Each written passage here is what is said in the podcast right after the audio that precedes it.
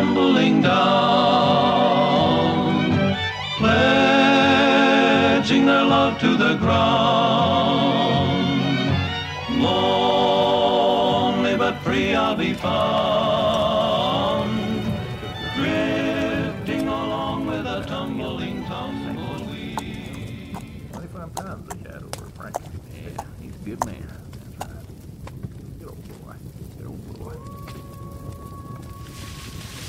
Oh, you snuck up on us. Why don't you pull on up a stump, Verner? Well, you just about to crack open the book. Tonight's quote comes from Albert Camus. He's a French existentialist, and he says, Why do dragons hoard gold? Because the things you most need is always to be found where you least want to look. Now, what do you think that means, partner? Well, I guess I got a question for you there, partner. What what would you say is the place that that you've least wanted to look? Well, hell. I think about seeing my face on some of them wanted posters. I think about the look in my ex wife's eyes. I think about looking in the reflection of the mirror and contemplating the sort of man I'd become. It ain't an easy thing to look within and discover the darkness that you once only saw without.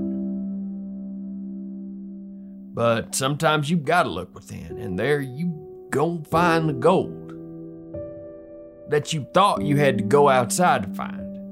You think it's something you got to go out and do and out there in the great blue yonder, but a lot of time it's something you gotta sort out within your own self. But I, I tell you what part, ain't no walk in the park. Does that make any sense to you?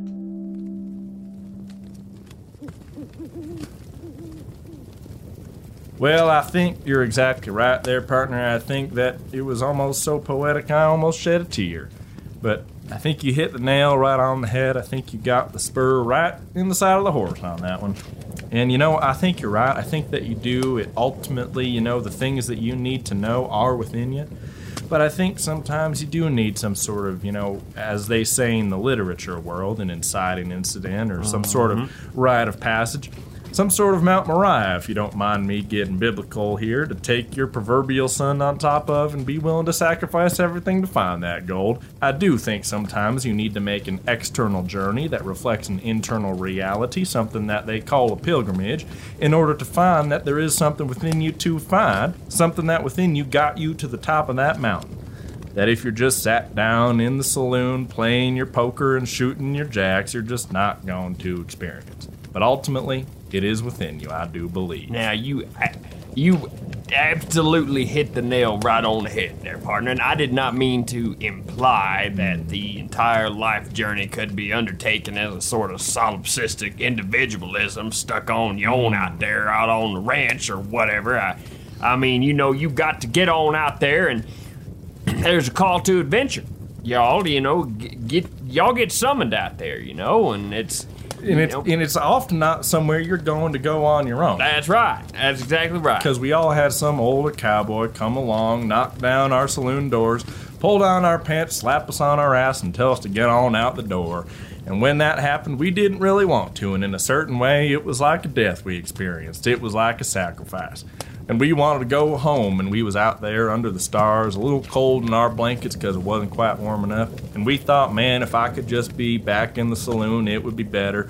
But ultimately, in the end, But we weren't satisfied in that that's exactly right. And we might have had pleasure, but we didn't have fulfillment. Mm-hmm. Ultimately, we knew that there was something out there in the great yonder, even if it was just a newer version of ourselves that we could see looking back in the saloon at our younger selves and say, hey, young man, you're doing the best that you can with what you have, but there's more to you, young man. You can do better than this, and there's more to you. I believe in you. Come on with me. Let's have a journey. Let's take to this trail and see what we can find. And what you end up finding is yourself.